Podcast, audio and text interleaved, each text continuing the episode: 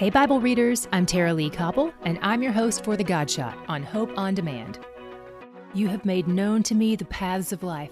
You will make me full of gladness with your presence. Acts two twenty-eight. These words are from a sermon Peter is preaching to the locals of Jerusalem who had just crucified Jesus seven weeks earlier before he resurrected. After he ascended to heaven forty days later, the apostles were left to explain his message to the locals. And in order to do that, Peter quotes David. The locals are familiar with David's words because it's part of their scripture. This is from one of the songs they sing.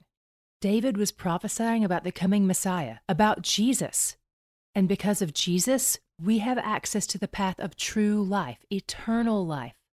Because of his finished work on the cross, we have access to the kind of gladness that only comes from being in God's presence.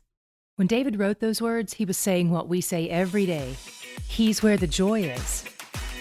To hear more of The God Shot and other great podcasts, go to Hope On Demand dot com.